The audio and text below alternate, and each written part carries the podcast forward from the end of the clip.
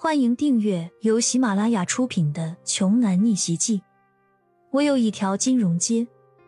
作者：山楂冰糖，由丹丹在发呆和创作实验室的小伙伴们为你完美演绎。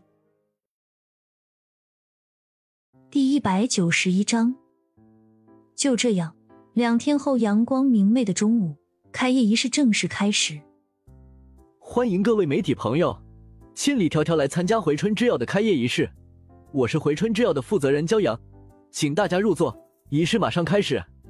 焦阳今天特意穿得很得体，林青山说什么也要让焦阳亲自主持。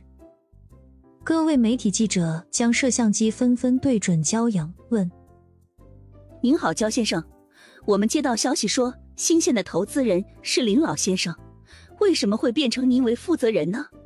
承蒙林老先生抬爱。让我帮助他管理这个企业，毕竟林老先生的重心在泸州。骄阳不卑不亢的一一回答着记者的问题。就在仪式进行到一半的时候，突然间有人大喊一声：“使用止血棉纱，这里有人受伤了！”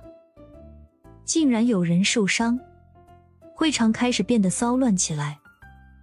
有记者说：“要什么止血棉纱？”回春之药主打的不就是治疗外伤的金疮药吗？请焦先生拿出一点儿，现场来医治一下这的伤者吧，还可以为贵公司打打广告。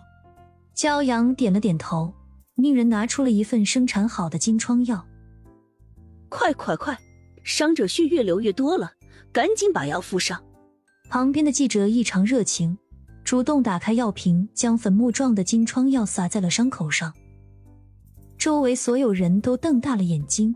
屏住呼吸观察药效，在众目睽睽之下，撒在伤口上的药粉只停留了两秒，就被鲜红的血液冲走了。金疮药没用，一点效果都没有。假药啊！假药！我要死了，血没有止住啊！伤者开始疯狂的乱喊乱叫。记者们开始追问焦阳：“焦先生。”金疮药为什么没有止住这位先生的血？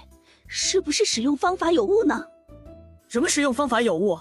我看就是假药害人，还美其名曰金疮药，看武侠小说入魔了吧？就是就是，无良企业，关门吧！肖先生，你还有什么想说的吗？金疮药的效果绝对不有错。当初第一批药物生产出来的时候，骄阳亲自做过实验。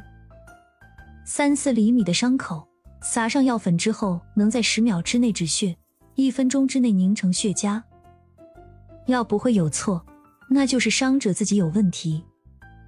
焦阳对着身边的剑石悄悄低语两声，剑石点了点头就离开了。面对媒体狂轰乱炸般的追问，焦阳起身说：“各位，请稍安勿躁，接下来有请我们公司推出的黄金版金疮药。”药效是普通版的数倍。受伤的那个人微微一愣，怎么还有黄金版？不过你今天拿什么药来也没用。伤者说：“好，就让他试试，看看这种无良企业还能翻出什么风啊！别真以为我们老百姓的钱就好骗。”没错，我们都不傻子。是的，兄弟，你放心，我们力挺你。伤者的一番话，极大的煽动了民众的心，一个个出言力挺。暗处，陆源和洪宽在监视着这一切。老大，没问题吗？陆源说：“放心，凝血功能障碍可不是这么简单就能阻止的。今天这个制药厂一定会臭名远扬的。”骄阳不慌不忙的拿出一瓶精装的金疮药，走到伤者面前。缓缓将药粉倒在伤口处，与刚才的情况不一样。这次药粉刚撒上去，血液就不再流淌了。片刻之后，伤口处的血液开会凝固，渐渐的凝结成淡黄色的血痂。这怎么可能？受伤的那个人瞪大双眼看着自己的伤口。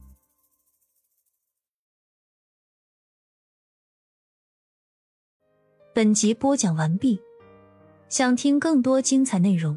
欢迎关注，丹丹在发呆。